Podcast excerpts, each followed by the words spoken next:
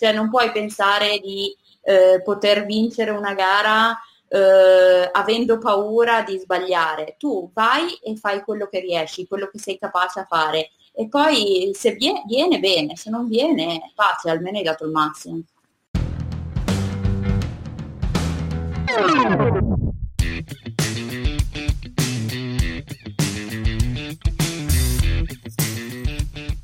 Per godersi lo snowboard veramente come un pro, bisogna imparare da chi lo è davvero. Questo è il primo episodio di Real Pro, la rubrica dedicata a chi ha veramente fatto dello snowboard la propria ragione di vita. In questa puntata ho intervistato Raffaella Brutto, da oltre dieci anni nella nazionale italiana di snowboard. Raffi è una snowboard crosser e vive lo snowboard tra curve paraboliche, jump, flat e picchi di 90 km orari. Con lei parleremo di forma fisica, del pre-gara, di cosa sia lo snowboard per lei e anche di cosa voglia dire vedersi ad un passo dal podio olimpico per poi ritrovarsi a terra con un crociato rotto. Quanto sia stato duro rialzarsi da una situazione come quella e quanto conti la mentalità in un atleta. Tutto questo e molte altre curiosità nell'intervista con Raffaella Brutto.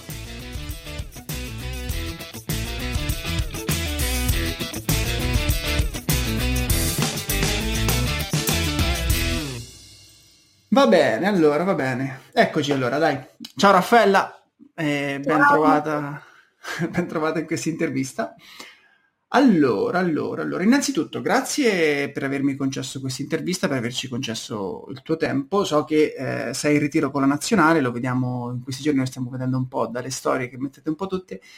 E, e so che comunque non è facile trovare il tempo anche per queste attività, quindi ecco, innanzitutto grazie.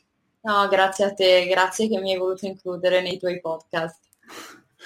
Allora, Raffaella, ti chiedo subito se posso chiamarti Raff, Raffi, Raffa. Raffi. Raffi, Raffi okay. è quello che preferisco, poi c'è chi mi chiama Raffa, però a me piace più con la I. Ok, facciamo Raffi allora, così non risparmio qualche sillaba ad ogni domanda, vai. E quindi Raffi sia. Allora, eh, Raffi, per chi non lo sapesse, è un atleta della nazionale italiana di snowboard, gareggia, se non sbaglio il nome, nello snowboard cross, giusto? Si chiama esatto. proprio così il nome esatto. Snowboard cross border cross, comunque vari termini ci sono, però noi utilizziamo principalmente snowboard cross. Perfetto. Per il gruppo sportivo dell'esercito, giusto? Perché ci sono diversi gruppi sportivi e tu sei nell'esercito. Bene. Da boh, 12 anni, 10 anni, una cosa così. Eh, che sono nell'esercito dal novembre 2009, mm. eh, che sono in nazionale dal 2006, che faccio border eh, da prima ovviamente, però non te lo so calcolare perché... No, non siamo così fiscali, dai. Allora, Raffi, hai partecipato a tre Olimpiadi, giusto? Hai collezionato diverse vittorie in Coppa del Mondo, Coppa Europa e campionati nazionali. Partiamo parlando della tua specialità, quindi cos'è, eh, diciamo, questo snowboard cross, perché magari tanti non lo conoscono, e soprattutto hai sempre gareggiato solo in questa disciplina, giusto? A parte mm, mi sembra che hai fatto un po' di pattinaggio all'inizio. Sì, allora, io ho iniziato come sport a fare vabbè, pattinaggio artistico e un po' di tennis e comunque poi io andavo sempre a sciare e quindi poi mi sono avvicinata allo snowboard, però la mia disciplina, cioè il mio sport principale da bambina è sempre stato il pattinaggio artistico dove sono stata anche lì in nazionale giovanile per diversi anni. Poi niente, ho lasciato il pattinaggio e mi sono dedicata allo snowboard con conseguente idea di tutta la famiglia di trasferirci da Genova in Val d'Aosta. Eh, lo snowboard cross è una disciplina, sì, principalmente ho sempre fatto snowboard cross, però quando ho iniziato io a fare snowboard e poi ho iniziato a fare le prime gare, lo snowboard cross non era ancora così conosciuto e così eh, praticato in Val d'Aosta o comunque in Italia in generale e si faceva principalmente eh, gigante slalom, come, quindi come nello sci. Quindi io quando ero bambina ho fatto tante gare di gigante slalom e infatti uno dei miei rammarici più grandi è quello di non aver portato avanti la mia carriera anche in quella disciplina perché a me piace veramente tantissimo. E, niente, poi ho iniziato a fare le gare quelle internazionali da 14-15 anni e alle prime gare andavo molto meglio in, in border piuttosto che nell'alpino, ma semplicemente perché secondo me tante ragazze all'inizio hanno paura di avvicinarsi a una disciplina dove adesso poi spiegherò eh, di cosa si tratta, comunque una disciplina un po' più eh, perico- vista un po' più pericolosa rispetto a un gigante uno slalom dove gareggi eh, separatamente, devi fare soltanto semplicemente delle curve.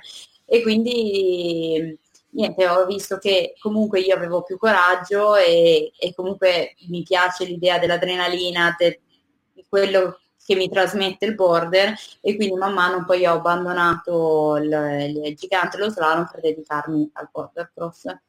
Quindi sì, diciamo che non è che sono nata principalmente come, come border crossista, ma un po' più come gigantista. Infatti una delle mie eh, caratteristiche principali, delle mie doti principali è proprio far bene le curve, i miei sorpassi li faccio sempre in curva, proprio perché comunque arrivo dal, dall'alpino.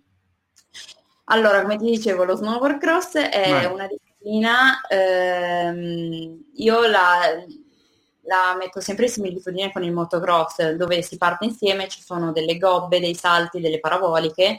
Il motocross si parte tanti insieme, noi partiamo in massimo 4 o 6 in contemporanea sulla stessa pista ed è una gara di velocità, quindi vince sempre chi arriva primo si dice sempre che vale tutto, spintoni, eccetera, ma in realtà non è vero, cioè ci sono i contatti fisici, però eh, c'è sempre una giuria che controlla e che guarda se determinate cose sono o non sono eh, lecite, insomma, certo. Esatto. certo. Infatti, infatti, io ogni volta che, che, mi capita comunque di vedere una gara di snowboard cross, cioè io resto letteralmente proprio incollato allo schermo perché cioè, neanche sbatto le palpebre se riesco perché da un momento all'altro può capitare qualunque cosa e sinceramente non riesco a capire come sia possibile stare lì, pensare alle curve, alle paraboliche, ai salti, ai flat, tutto e contemporaneamente pensare a sgomitare con altri 4, 3 o 5 comunque eh, avversari che lottano appunto per arrivare alla prima posizione. Eh, sì, diciamo che la pista la devi conoscere bene quindi devi sapere in ogni punto quello che, puoi, quello che devi fare, se puoi sorpassare, eh, se è un punto pericoloso, se devi mantenere una determinata posizione e in più poi hai anche gli avversari, quindi quando sei insieme a tutti gli altri devi, ed è quello il bello, è quello che mi piace, il fatto che in un centesimo di secondo pensi a 10.000 cose differenti perché de- devi sbrigartela, no? devi, devi fare qualcosa per andare avanti. Sì, sì, è puro, è puro istinto, poi penso a un certo esatto. punto. E, ma come funziona esattamente per, mi hai detto giustamente devi conoscere bene la pista, ma quando c'è magari una, chiaramente le piste non sono tutte uguali, immagino, quindi quando c'è una gara, che ne so, un'Olimpiade piuttosto che una gara di Coppa del Mondo, c'è prima una ricognizione, fate? O sì, no? Eh, io dico sempre che le nostre gare durano tre giorni, mm. perché anzi diciamo addirittura anche quattro, perché il primo giorno, quando arriviamo, c'è un test della pista che è un test che è dedicato a pochi atleti, tipo quattro atleti, due maschi e due, due femmine, e vengono sorteggiati eh, in base alla classifica di Coppa del Mondo e loro sono diciamo quelli che hanno il duro compito di eh, dirti se la pista va bene, se è troppo pericolosa, se c'è qualcosa da cambiare. Infatti tante volte succede che quando c'è questo test della pista qualcuno si fa male perché comunque magari le strutture non sono state fatte bene o ha fatto un azzardo e quindi eh, si fanno male e poi non possono neanche gareggiare. E quindi c'è questo test e noi quando queste persone, questi atleti testano la pista, noi stiamo tutti a bordo pista a guardare. Quindi già la, la prima diciamo, ricognizione ce l'abbiamo, ce l'abbiamo così guardando il test della pista e gli atleti comunque non è che possono fare tanti giri, possono fare massimo due giri, due giri a testa e, e, si guardano già i vari punti critici. Poi da lì gli atleti si riuniscono e dicono, dicono le loro opinioni, se c'è da qual- cambiare qualcosa, eccetera. E eh, durante la sera, pomeriggio, fanno queste piccole modifiche e poi dal giorno successivo, che è il giorno del training, parte ufficialmente la gara di Coppa del Mondo e lì tutti gli atleti possono provare la pista, quindi facciamo prima una ricognizione piano dove scendiamo, vediamo tutte le varie strutture, eh, le misure, le cose, tutto. E poi eh, ci sono tipo due ore, due ore e mezza di tempo, dipende un po' anche dalle piste, da quanto gira veloce la, l'impianto di risalita, poi a volte ci separano uomini e donne, a volte invece siamo tutti insieme, quindi dipende un po'. Eh, proviamo la pista, di solito io riesco a fare dai 3 ai 5 giri, però è molto è soggettivo, c'è chi magari preferisce fare soltanto due giri e chi invece fa di tutto per farne anche 6. Io di solito so tra i 3 e i 5 poi dipende anche da quanto è faticosa la pista. E quindi si scende, si parte e ci sono gli allenatori lungo la pista che ti correggono, ti danno le indicazioni via radio prima di partire e quindi lì puoi fare i giri che vuoi e puoi farli da solo o puoi farli con un tuo compagno, eccetera. Poi dopo il giorno successivo, il giorno della qualifica, e quindi di nuovo vai su, fai ricognizione, fai il training e nel training puoi fare uno o due giri di solito mezz'ora di tempo e poi la qualifica che può essere uno o due. Quindi alla fine uh, in due giorni fai già uh, più o meno 5-9 giri, più o meno. E poi il giorno successivo, che è quello diciamo della, della TV, eh, facciamo prima ricognizione, poi di nuovo uno o due giri di training e poi tutte le batterie. Quindi comunque la pista hai il tempo di memorizzartela. E poi soprattutto abbiamo tutte le telecamere e, e, alla sera poi ci possiamo rivedere, quindi comunque hai il tempo di memorizzartelo. Chiaro, chiaro. Poi ci sono praticamente batterie da semifinali, semifinali eh, poi c'è la small final e la big final, giusto? Eh, no, quello lo fanno vedere in tv quando hanno ah, poco okay. tempo, diciamo. Ah, okay. In realtà eh, negli uomini si qualificano 32 o 48 uomini, dipende se le batterie saranno a 4 o 6, ultimamente sono sempre a 4, quindi 32, e quindi si parte dagli ottavi. Mentre nelle donne le, batterie, eh, le, le qualificate sono 16 o 24, nel caso di batterie da 4 sono 16 qualificate e, ehm, e, quindi si parte dai quarti di finale. Soltanto che spesso la TV non ha tempo e quindi fa, partire, fa vedere solo dalle semifinali. Capito, capito. Si è svelato, si è svelato quest'arcano per me. E io, guarda, io la mia esperienza esperienza proprio personale, io ci ho provato tre volte in tutta la vita ad approcciare una pista di bunker, slalom border cross, chiamiamolo così, una volta a Livigno, una volta quest'anno a San Pellegrino c'era una pista che era anche mezza chiusa. E, però ecco, vabbè, chiaramente eh, non sono un atleta dei vostri livelli, ma c'è, che ne so, qualche suggerimento che tu potresti dare a qualcuno che vuole cimentarsi eh, in una pista di, di border cross? Cioè, magari, che ne so, uno arriva e dice provo subito il, il salto, però no, magari prima ecco fare una ricognizione. Esatto, va bene. Prima intanto mettersi le protezioni, soprattutto esatto. il salto. Poi sì, sicuramente fare una ricognizione e, e, poi andare cauti perché noi quando um, ci alleniamo per esempio a Cervinia abbiamo la pista che come hai detto tu è tutta recintata. Però ogni tanto arriva qualcuno che vuole provare magari quando non ci siamo noi eh, scavalcano e entrano dentro. E poi vanno sui salti che comunque so, i salti che abbiamo a Cervinia sono belli grossi e mh, senza neanche capire le velocità niente arrivano e fanno oh, bam ed è pericolosissimo. Eh, anche perché le transizioni flat de- del border cross sono belli lunghi, cioè anche una esatto. delle difficoltà della pista. Esattamente, e quindi rischi veramente di farti male, quindi sicuramente devi avere la cognizione di quello che fai, quindi i salti all'inizio, soprattutto se uno che non ha mai girato neanche in park, eh, eviterei. Chiaro, chiarissimo. Senti, invece facciamo un attimo un, un, passettino indietro, abbiamo parlato delle gare, delle varie batterie, invece facciamo un passettino indietro al, al prima della gara, questa è una domanda che mi hanno chiesto proprio di farti.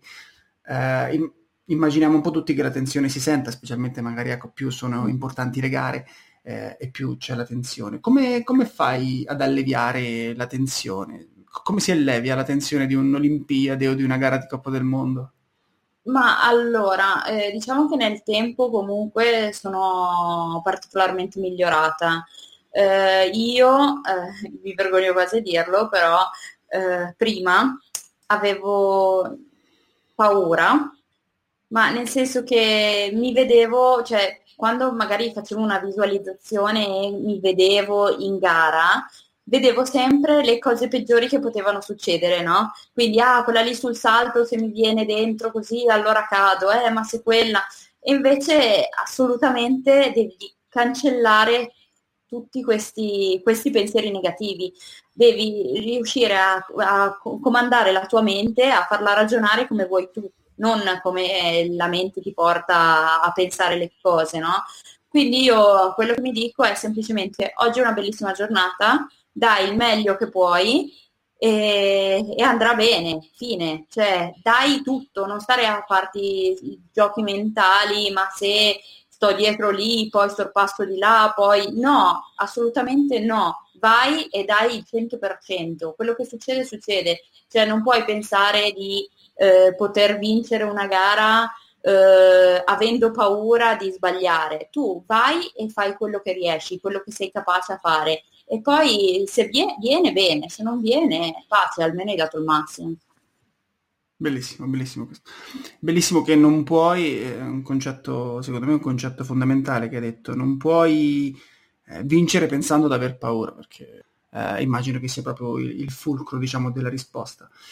Invece, sdrammatizziamo subito un po', hai mai visto qualche, qualche tuo avversario, qualche, che ne so, collega di squadra mh, mm, esorcizzare un po' la paura, la tensione con qualche routine particolare, non so, c'è qualcuno che fa qualcosa di... Hai mai visto fare, senza far nomi magari, hai mai visto fare qualcosa di particolare prima di una gara? Ma penso che la più matta sono io, in realtà.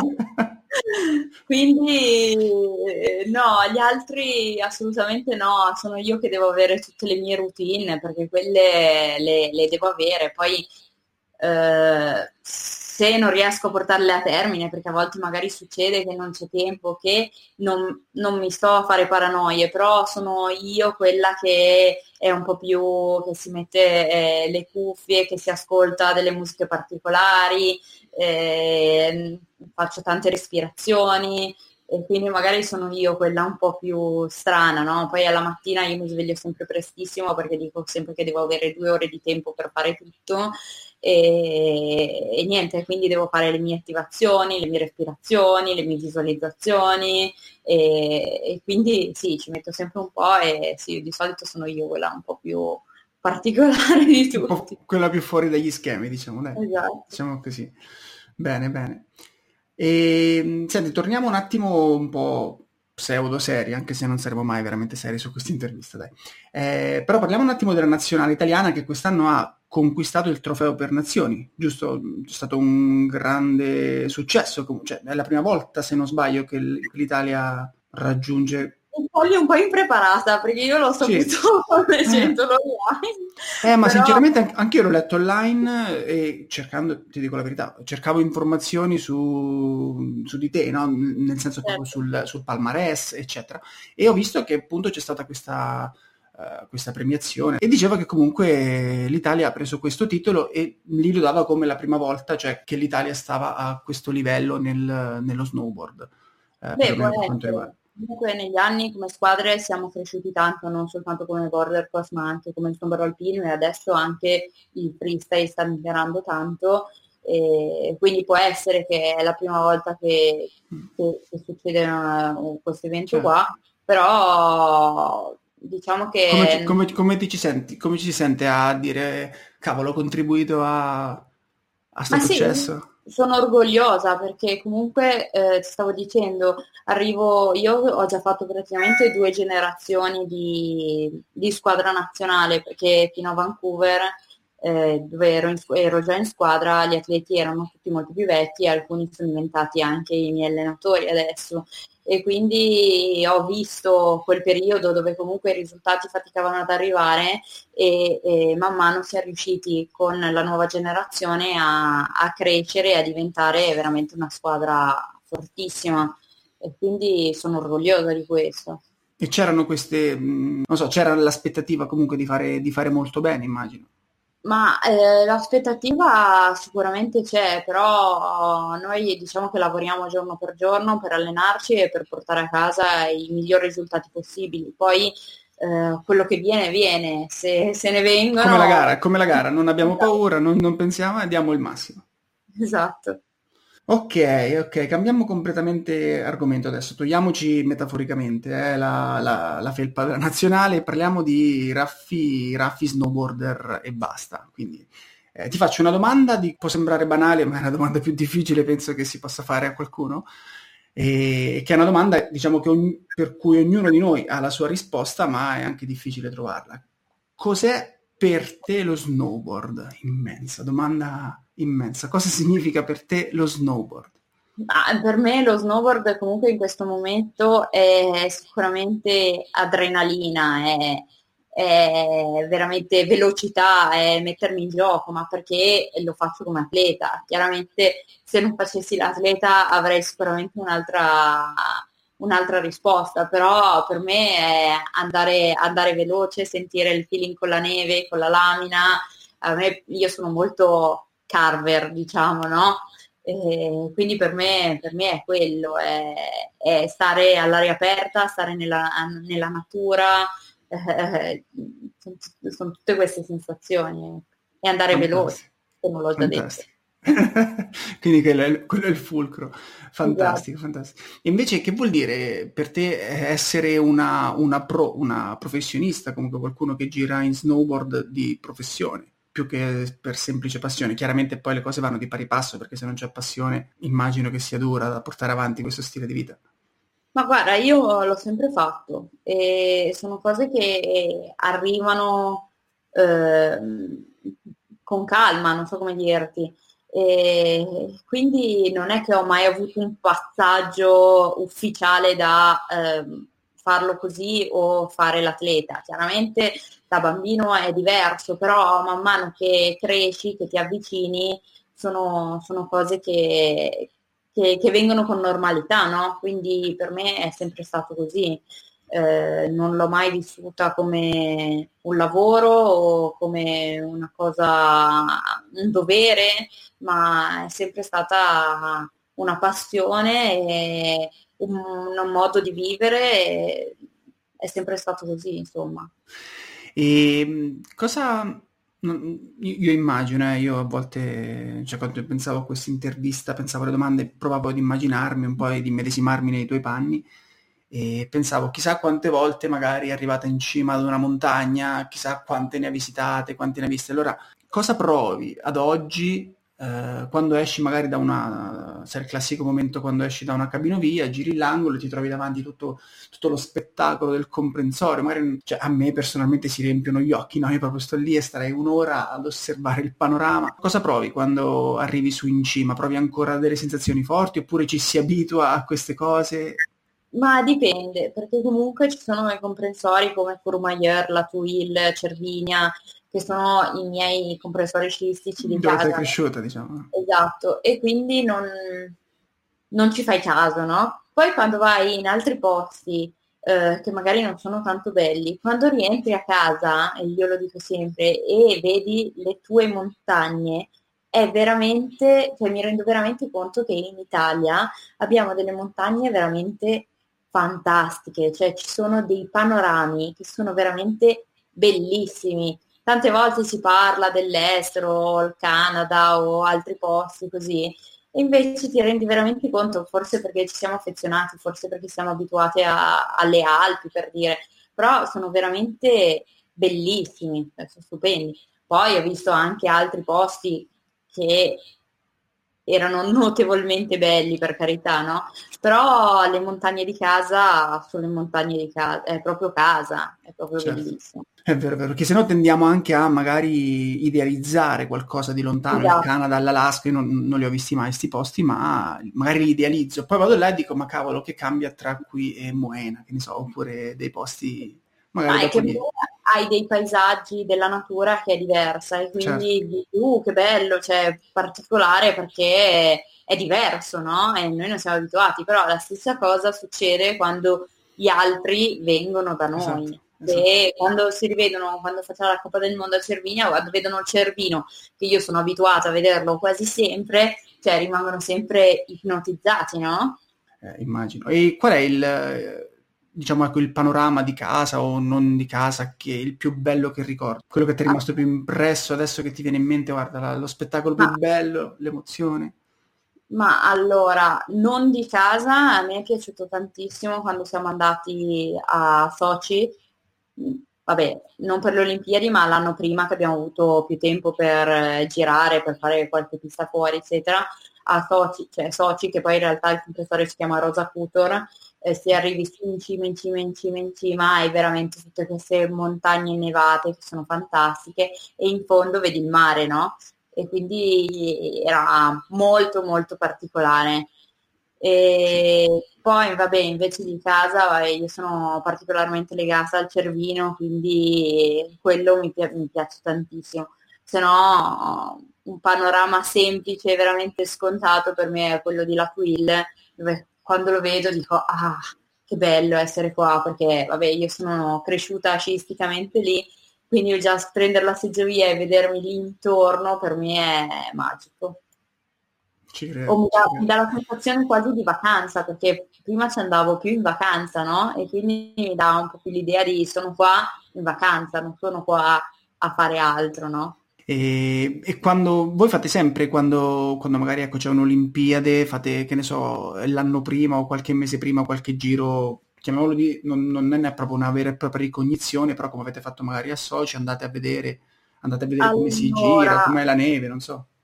Allora, per, diciamo che negli ultimi anni delle Olimpiadi c'è sempre stata la Coppa del Mondo uno o due anni prima eh, delle Olimpiadi per Vancouver era stata eh, l'anno prima, quindi 2009, per Sochi, a Sochi hanno fatto nel 2012 una Coppa Europa, nel 2013 hanno fatto la Coppa del Mondo, nel 2014 l'Olimpiade. Invece a Pyeongchang, che era l'Olimpiade era 2018, siamo andati nel 2016 a vedere la pista, che poi vabbè ogni volta poi cambiano un po', però l'idea generale è quella e invece per eh, la Cina, che sarà nel 2022, dovevamo avere la Coppa del Mondo quest'inverno passato, che in realtà poi è stata cancellata ancora prima del coronavirus, quindi non, c'entrava il coronavirus.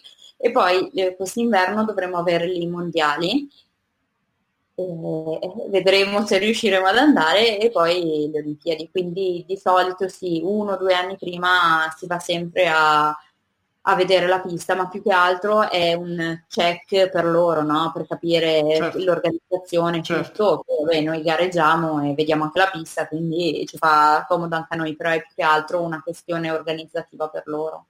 Chiaro, chiaro, sono macchine, macchine importanti queste che muovono questi eventi, chiaramente. Ok, cambiamo ancora argomento, parliamo adesso di forma fisica, no?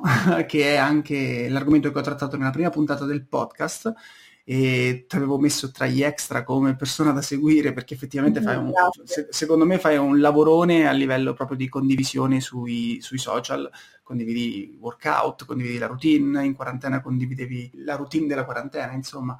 Le domande, diciamo, ecco, che ho riguardo alla forma fisica sono innanzitutto quanto è importante la forma fisica per uno, per uno snowboarder, sia un pro che un mm, non pro, diciamo. Cioè, secondo me è una delle cose fondamentali, però ecco, volevo sapere un po' eh, che ne pensassi tu e mm, come, come vedi l'importanza, insomma, della forma fisica. Beh, come prima cosa essenziale, eh, un allenamento fisico giusto previene un sacco di infortuni. Quindi il primo motivo per cui uno de- deve allenarsi è per prevenire eh, gli infortuni. Poi per avere più resistenza eh, sullo snowboard eh, quindi riuscire a gestire per me eh, tanti giorni di snowboard consecutivi, ma eh, come può essere uno che va a sciare in settimana bianca per riuscire a godersi tutta la settimana o, o, o, oppure giustamente per me che sono da atleta professionista, chiaro. Esatto, anche rendere di più, perché se ti manca forza, forza nelle gambe, per esempio, eh, quando ti ritrovi su una parabolica dove devi gestire determinate pressioni o su de- delle books o su un salto da ammortizzare, eccetera, se eh, non sei fisicamente preparato, eh, fa- fai fatica e rischi anche di farti male. Io sono una persona che veramente se eh, mi alleno poco ho veramente anche poca fiducia in quello che faccio. Cioè io devo sempre essere preparata fisicamente perché se sono preparata fisicamente so che determinate cose riesco a farle. Se sono un po' più molle, sono un po' più debole, eh, tutte queste strutture ti, ti, vengono addosso, non riesci ad essere reattivo e quindi veramente il rischio è di, far, di farsi veramente tanto male. Chiarissimo, e tu ti alleni tutti i giorni, giustamente, con la nazionale? Uh, sì, come raduno. Cioè, perlomeno, cioè, perlomeno come workout, al di là del raduno, magari fai una routine giornaliera o sì, magari qualche giorno di riposo. Negli ultimi anni devo dire che ho iniziato a fare meno allenamenti, quindi mi alleno dal lunedì al venerdì e faccio sabato e domenica di riposo, ma perché comunque adesso ho un'età che il mio fisico ha bisogno anche un po' più di riposo, invece prima facevo dal lunedì al sabato. Eh, tutti gli allenamenti che faccio però sono super intensi e per esempio non esiste la seduta solo di addominali, per esempio, no? Sono sempre molto intensi, molto di carico, di forza, eh, molto anche a livello cardiaco molto elevato e quindi poi ho bisogno di due giorni di, di completo riposo per poter poi riniziare la settimana, cioè potrei far benissimo anche tipo il sabato, soltanto che poi magari a lungo andare posso portarmi dietro degli acciacchi che mano man, man mano crescono, no? E quindi ho deciso, beh, sarà tre anni che, che faccio semplicemente dal lunedì al venerdì. Quindi solo i giorni feriali, diciamo, poi esatto, il weekend sì. ci riposiamo. O dal lunedì al venerdì o comunque cinque giorni e poi stop due giorni. Ma secondo te tutti questi allenamenti, o, al, di, al, di, là dell'allenamento fisico, magari anche proprio l'allenamento in pista, piuttosto che il eh, sentir sempre parlare di snowboard, stare sempre lì sul pezzo, sullo snowboard, può eh, rischiare di far diminuire la passione? Cioè se uno mh, dice ok, sì, basta, alla fine mi brucio, mi, mi, stufo, non voglio più sentire parlare di snowboard, ti, mi diventa un lavoro, mi passa la passione, può capitare questo secondo te?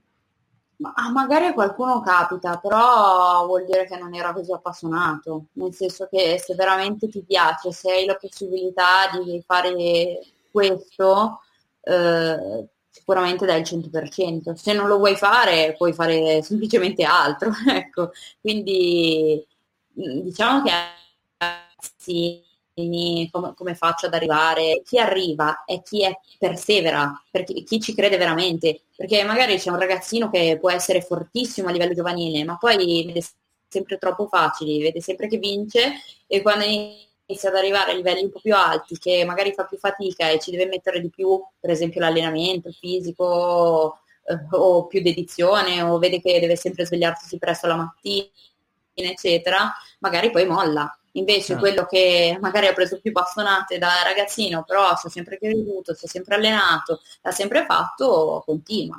Quindi direi che sì, qualcuno può anche perderla, però vuol dire che non era così importante.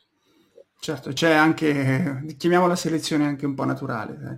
Guarda, mh, quello che hai detto salto un attimo un paio di domande e mi aggancio subito a una domanda che, che c'era dopo. E pre- riprendo una citazione che ho trovato sul, suo, sul tuo sito web.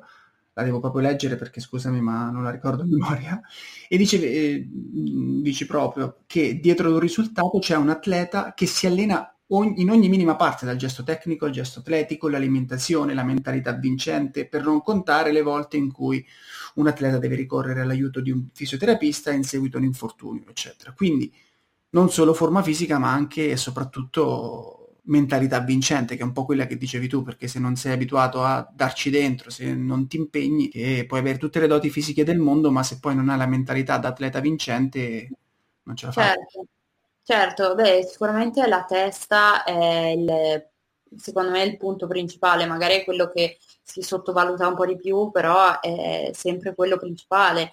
Eh, eh devi essere sempre eh, voglioso di allenarti, di migliorare, di eh, non so.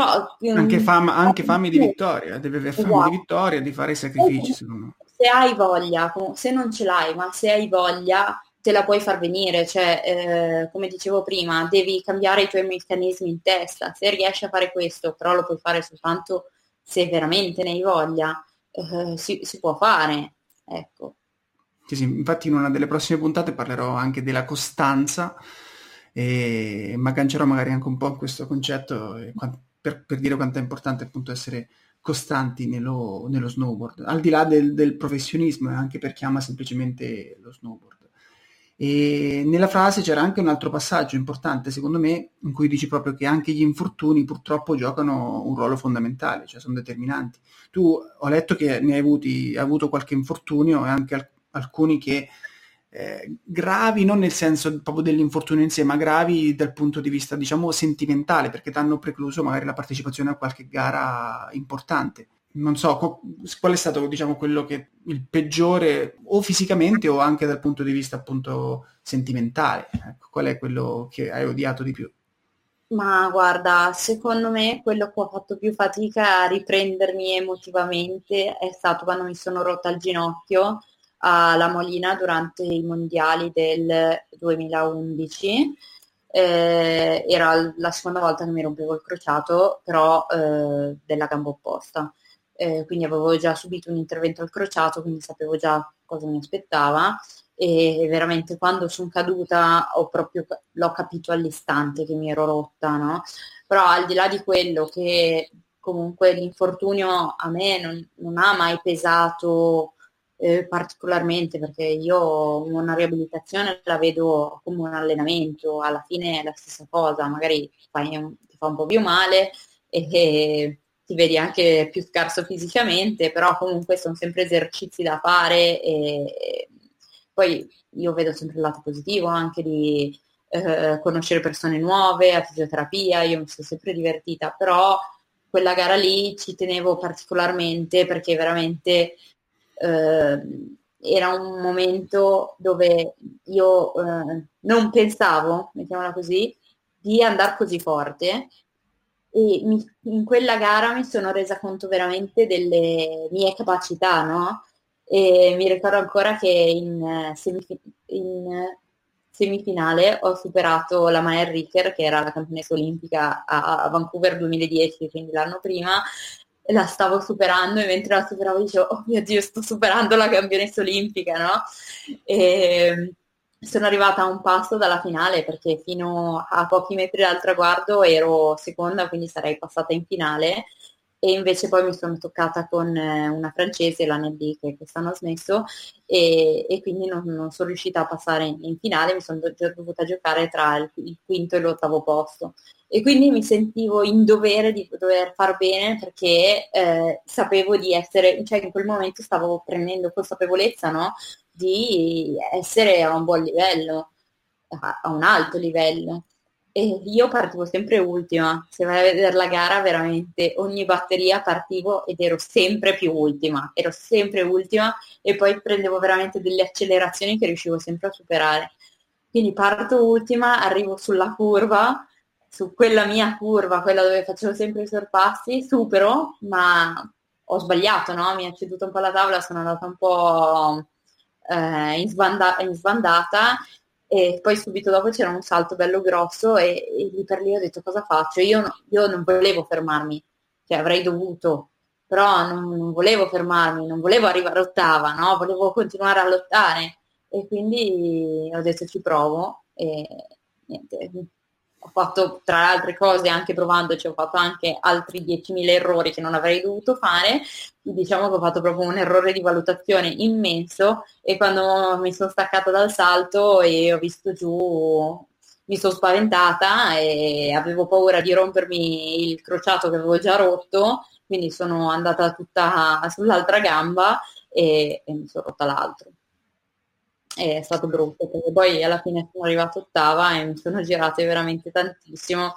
perché vedermi da quasi un podio a un ottavo posto col crociato rotto, cioè ci sono rimasta veramente, veramente male, no? Poi sicuramente sono stati tutti errori miei, questo ne sono consapevole, però diciamo che ci ho pensato per, per parecchio tempo. Infatti quando poi alle, alle mondiali dei due anni dopo sono arrivata, sono arrivata in finale, ero veramente contentissima perché diciamo che ero ripartita un po' dallo stesso punto da dove avevo lasciato due anni prima. Ecco. E, non è, e non è una cosa da dare per scontato comunque, cioè tanti davanti a un infortunio così mollano, anche soprattutto dal, dal punto di vista un po' mentale, cioè è più difficile anche riprendersi mentalmente da un infortunio, rifare cioè, ripercorrerlo, poi riaffrontare le stesse cose. Quindi complimenti perché non, non, solo ti sei ripresa, ma ti sei ripresa partendo proprio da, da, dallo stesso punto e, e dopo sappiamo bene com'è andata la carriera, che è andata molto bene. E beh, fa, fa, un po' strano sentir parlare di infortuni, eccetera, viene sempre un po', un po' di tristezza, però cancelliamolo un attimo. Abbiamo parlato di velocità, abbiamo parlato di carvate, del feeling con la lamina e tutto, invece proviamo a parlare di un'altra cosa. Com'è il tuo rapporto con la neve fresca invece? Ecco, no, questa domanda. L'ho tenuta per la fine, l'ho messa in fondo in fondo.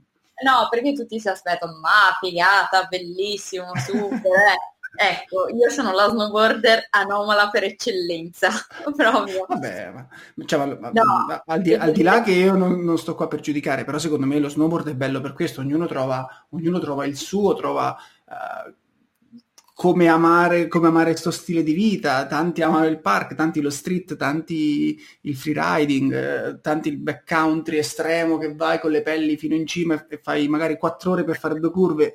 Ta- e quindi ognuno eh, cioè, gli, ba- gli, batti il cuore per quello, per quello insomma, che, che, gli piace. No, certo. Allora, devo dire che a me andare in neve fresca mi piace, non è che non mi piace, però ehm, non mi reputo un incosciente, nel senso che ehm, negli anni, perché prima comunque non ero così, eh, ho capito che non conosco la montagna, cioè non la conosco dal punto di vista saper interpretare eh, cosa può succedere eh, in termini di valanga, eccetera, no? E soprattutto non conosco tanti posti e non mi fido ad andare per i fatti miei.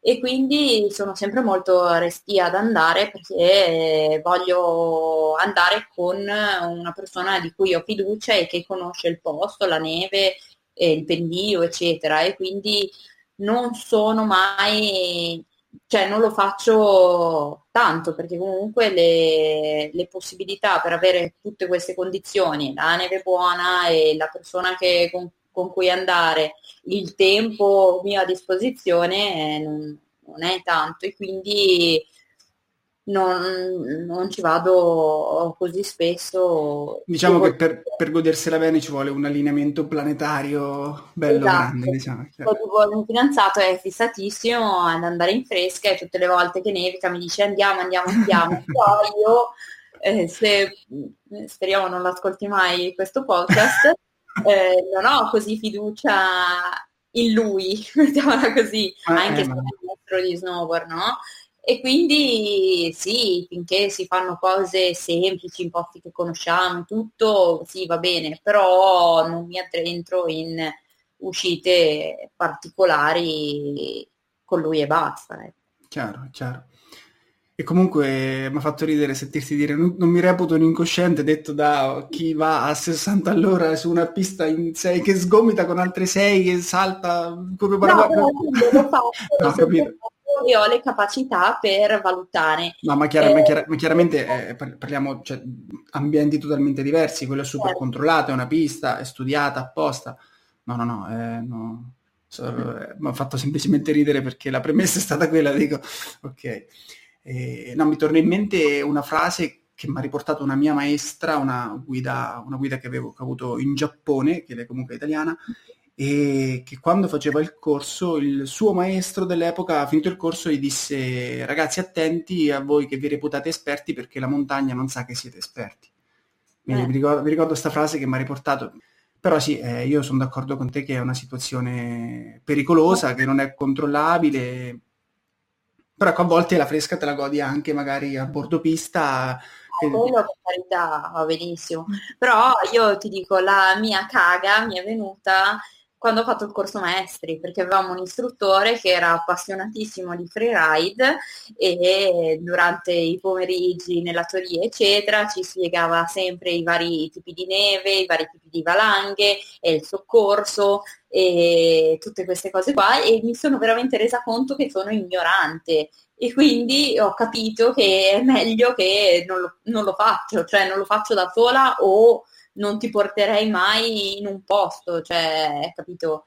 Eh, sì, voglio... sì, sì perché, perché, finché va tutto bene, è tutto bene, ma poi quando una una micro variabile di quelle migliaia di variabili che ci sono va male è brutta. Me ne sono accorto in minima parte facendo il corso per l'ARVA, eccetera. Esatto. Eh, ecco, eh, poi sono negatissima a cercare. Poi adesso eh. da che non faccio una ricerca con l'ARVA, quindi dovesse capitarmi, cioè penso che sarei in super ansia perché non, saprei da dove iniziare. È un'operazione difficile da fare, devi saperla fare, devi, devi farla in 20-30 secondi. Cioè, boh. Vabbè, invece ritorniamo sulla pista, quindi lasciamo fuori vista, ritorniamo sulla pista, magari non quella di Border Cross, oppure quella, oppure il park, che ne so, triccheggi ogni tanto, vai a fare qualche trick, oppure, oppure quando, quando, quando, stai in una transizione, che ne so, grabbi ogni tanto nella pista di Border Cross. No, allora no, quando si tratta di piste di border, no, assolutamente no. ah, sì, qualcosina, ma non sono proprio eh, così agile, così sciolta. Però sì, ogni tanto qualcosa, qualcosa faccio, ma roba molto basilare eh, c'è mio fratello che è, non so se lo sai, è uno snowboarder, è diventato da qualche anno istruttore nazionale e lui è, oh. fortissimo sui flat tricks. E, e, allora gli ho sempre chiesto di insegnarmi, ma non c'è mai stato verso perché non, non, non si c'è mai messo, ma proprio mai, mai. E quindi eh, pur avendolo in casa uno super eh, tricchettoso, io eh, faccio il minimo. Vabbè, comunque c'è tuo fratello che fa i trick e il tuo ragazzo che va in fresca, tu c'hai la velocità, tu hai quello. Eh. Qual è la, la, velocità, la, velocità, più alta che hai mai raggiunto in gara, fuori gara, che ne so? Allora, non è mai stato, cioè non abbiamo nessun... Um, Con, um, che ne so, speed check. quindi n- ufficialmente no, non lo so. Però io uso l'orologio e spesso lo uso anche in pista e quindi mi rileva la velocità massima e in border abbiamo visto che più o meno non si va mai sopra gli 80-90 km orari. Però sono picchi, perché come certo. sai, comunque sì, sulle sì, transizioni, sì. salti, step up, eccetera, comunque le velocità si riducono, quindi non è un 80-90 costante, ma può essere quei 5 secondi dove si raggiungono quelle velocità. Chiaro. E, mm, ma è proprio un orologio, tu hai un orologio che ha l'accelerometro oppure usi le app? No, cioè è uno smartwatch è... collegato con un'app? No, è un cardiofrequenzimetro ah, normale, okay. abbastanza tecnico, eh, dove faccio partire l'allenamento, cioè di solito io lo uso più che altro per gli allenamenti di cardio, i circuiti che faccio, le corse, queste cose qua, e non guardo mai le velocità perché non, non mi interessa, però comunque registra col GPS e, e, quindi mi dà anche le velocità massime. Per esempio in Canada, eh, dove siamo andati quest'anno a fare una gara di Coppa del Mondo, la pista era lentissima e abbiamo visto che era più o meno sempre sui 50-60 km e l'ho visto da, da.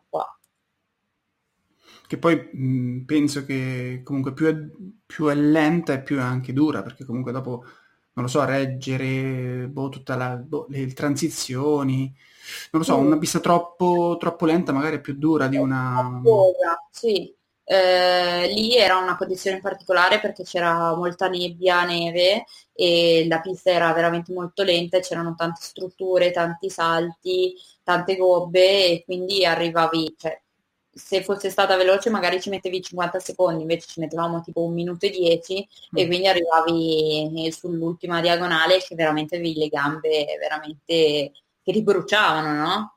Chiaro, chiaro, 20 secondi in più, quel ritmo, quel, comunque su, su una gara.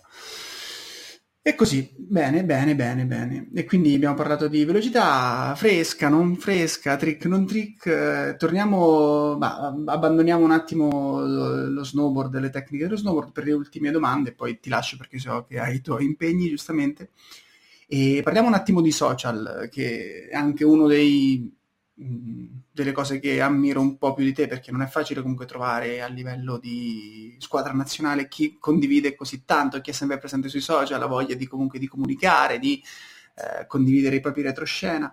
Eh, è dura, è dura tenere il ritmo della nazionale, delle gare, dei ritiri e trovare il tempo anche per condividere sui social, mh, parlare con i follow.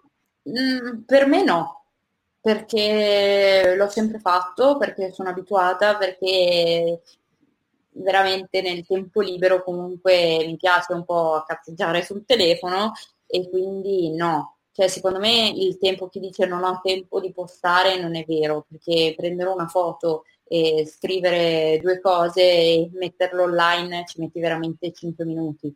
Certo che se vuoi fare dei video particolari, vuoi fare la foto particolare, magari devi essere vestito in un certo modo, eccetera, allora diventa un po' più impegnativo, però prendere una foto e metterla su, secondo me non è così impegnativo. Certo, poi andare a rispondere ai commenti, leggere tutti i commenti, leggere i messaggi privati e tutto, quello sì, diventa più impegnativo. Io sono rapidissima, ho proprio il, il, mio sistema super veloce per digitare, infatti faccio un sacco di errori ortografici, grammaticali e tutto perché non, non, non rileggo mai e spesso col T9, sai, mi, cambia, mi cambiano le parole e quindi faccio sempre degli strafalcioni, poi evito, mia colpa, lo so, di eh, mettere tutti, tutti, gli apostrofi, li ho mm. eliminati perché così faccio più veloce perché non devo andare a cercarli. Anche perché, anche perché con l'Android ce l'ha, io, io sia Android che iPhone, perché comunque per lavoro li uso entrambi, con l'Android li uso anch'io, con l'iPhone ti porta proprio ad eliminare la punteggiatura perché devi premere simbolo, cercarlo, poi ti torna no, io, io, ho Android e adesso andiamo, andiamo, vedi, qua non, non, c'è, non c'è, il la foto. Esatto. Ah, la Ce l'ho, ce l'ho, di qua e quindi è già un passaggio in più, quindi evito di mettere gli apostrofi e boh, cioè mi daranno dell'ignorante, no, non lo sono, semplicemente non li metto perché ci metto quindi, troppo come le per... anche, solo i punti vedo. Pure invece di una virgola facciamo due puntini. Ma quindi se, se, stai ascoltando e vuoi scrivere o commentare Raffaella e ti risponde senza virgola, senza apostrofo, sai che non è per ignoranza o per mancanza di volontà, ma è perché queste tastiere sono scomode, dai, queste tastiere sono scomode. Esatto. Poi ho penso perché io rompo sempre i telefoni e a gennaio ho preso questo nuovo e avevo veramente paura di romperlo perché l'altro l'avevo disintegrato. Pensa che l'altro ho cambiato il vetro, vabbè, ho rotto il vetro, poi l'ho cambiato, poi dopo un po' l'ho rirotto, ho ordinato il vetro nuovo e dopo un giorno si è rirotto. Cioè, proprio figa totale. E, e quindi ho preso questa super cover Ah, ok, ok, sì. Ma arrivano, arrivano, le ads, ma arrivano le, le, pubblicità di questo, sì, sì. Ecco, che c'è anche questo davanti, solo mm. che essendo che questo telefono, adesso eh, divaghiamo un po', ha la pellicolina già messa del... Di default, sì, sì, sì, di fabbrica. Di fabbrica e hanno detto di non levarla perché è la migliore che possa esistere. Con questo sopra è un po' un problema digitare, no? Mm. Quindi è un, po', è un po' difficile perché non è che percepisce benissimo. Io ormai mi sono abituata e mi trovo bene, ma chiunque altro prenda il mio telefono in mano non riesce a scrivere una parola. Quindi aumenta la difficoltà comunque. E, beh, fantastico. E quant, secondo te quanto, quanto, è importante comunque ecco, un po' saper padroneggiare questi strumenti o comunque i social, cioè essere presenti sui social sia per la carriera, per trovare sponsor, per fare, che ne so, network con colleghi o con uh, avversari magari, che ne so, pa- quanto sono importanti ad oggi? Ma io penso che ognuno debba essere libero di fare quello che vuole, di non sentirsi costretto a, a, fa- a, lavorare sui social se non gli piace, se non ha le capacità, se non è interessato. Eh, io l'ho, l'ho fatto perché comunque, come ti dicevo, eh, mi piace un po' smanettare col telefono, col computer, pensa che mia mamma al primo al regalo di, di 4 anni io ho chiesto il computer, quindi non sapevo ancora, eh, non sapevo ancora scrivere, ma digitavo in DOS per avviare Windows. quindi... tu sei del, dell'88, giusto? 88, sì. Sì, più, più, o meno coetanea mia, infatti il DOS. E quindi niente, lo faccio perché mi piace poi col tempo ho scoperto, ho capito quali sono un po' di qual è l'approccio, mettiamo, che poi ognuno deve avere il suo, però qual è il mio, come mi piace utilizzare i social e lo faccio, lo, l'ho sempre fatto principalmente perché comunque anche tu lo saprai, lo snowboard non è mai stato visto come uno sport di atleti, è sempre stato visto come un solo divertimento, mettiamola così. E quindi volevo far vedere che anche nel nostro sport dietro c'è tanto lavoro, cioè non è che noi capitiamo lì per caso, noi ci alleniamo costantemente tutti i giorni e quindi volevo dare eh, visibilità al nostro sport, anche perché rispetto tipo allo sci alpino non è così conosciuto. E penso comunque di esserci riuscita, di aver fatto un minimo, di aver dato un minimo di visibilità a questo sport di questo comunque ne sono orgogliosa. E poi vabbè, io adesso, eh, prima pubblicavo tutti i giorni, adesso ho deciso di calare un po' il tiro anche perché non mi piacciono tanto le politiche di Instagram, mettiamola così, mm. e quindi ho, ho deciso di, di, di, non stare più a guardare tanto il follower, il like in più, il commento in più, di pubblicare perché ne ho voglia e perché devo, eh, ra- voglio raccontare qualcosa, non semplicemente perché se non pubblico tutti i giorni Instagram mi penalizza. Ecco. Come cara la Rich, tutti hanno paura di questa Rich. Esatto. Eh, sì, no, giustissimo, giustissimo. Poi una, una, un'altra cosa giusta secondo me che hai detto è appunto, cioè se sei portato, se ti piace farlo, che farlo, se no non farlo perché snatura, snaturalizzarsi, adesso mi intreccio, comunque è controproducente, cioè non puoi fingere di essere qualcun altro sui social, cioè non puoi avere una vita uh, alternativa, come dire, fingere di essere qualcuno per magari trovare uno sponsor e poi essere qualcun altro, perché comunque alla fine è una cosa che ha le gambe corte, insomma, cioè, alla eh. fine prima o poi, cioè, se sei te stesso, trovi la tua strada, insomma. Bella, bella, mi ha fatto molto piacere questa chiacchierata e com'è, com dai, com'è, dici qualche, qualcosa su com'è girare con la nazionale, com'è, cos'è che ti piace del girare insieme alla nazionale, che, che rapporto si instaura con, con, con i colleghi, vi sentite una squadra comunque? Sì, noi siamo una squadra, noi diciamo sempre, noi non ci siamo scelti come famiglia, però eh, riusciamo comunque ad andare tutti d'accordo e siamo veramente, secondo me, fortunati perché ci vogliamo veramente tanto bene, cioè nonostante non ci siamo scelti come amici, comunque siamo amici, no? E quindi a me, a me piace questa squadra, mi piace tantissimo e mi trovo veramente veramente bene con tutti, tutti i miei compagni di squadra. Poi girare con la nazionale, come sempre ti dico, io ci sono abituata, magari uno che se venissi e stessi una settimana qua, magari me lo sapresti dire meglio tu come girare con la nazionale, perché noi facciamo quello che facciamo sempre e, e per noi ormai è naturale, no? Certo, certo, immagino. Giusto, giusto. Effettivamente eh, è una domanda che non dovrei porre, porre a chi sta lì da più di dieci anni che magari eh, che ormai la, viva, la, vive, la, vive normalmente. E bello, bello, mi ha fatto veramente piacere e vai, non so se hai qualcos'altro che ti va di dire, qualche comunicazione di servizio da dare a chi ama lo snowboard. No, dai, direi che abbiamo detto tutto. E, niente, ti ringrazio, è stata una bella no, chiacchierata. Grazie a te, Grazie a te, ti ho rubato anche più tempo di, di quanto ti avevo chiesto, magari mi sto facendo far tardi. E, e bene, e, ciao a tutti e ciao anche da Raffaella, dalla nostra Raffi e alla prossima. Ciao, grazie.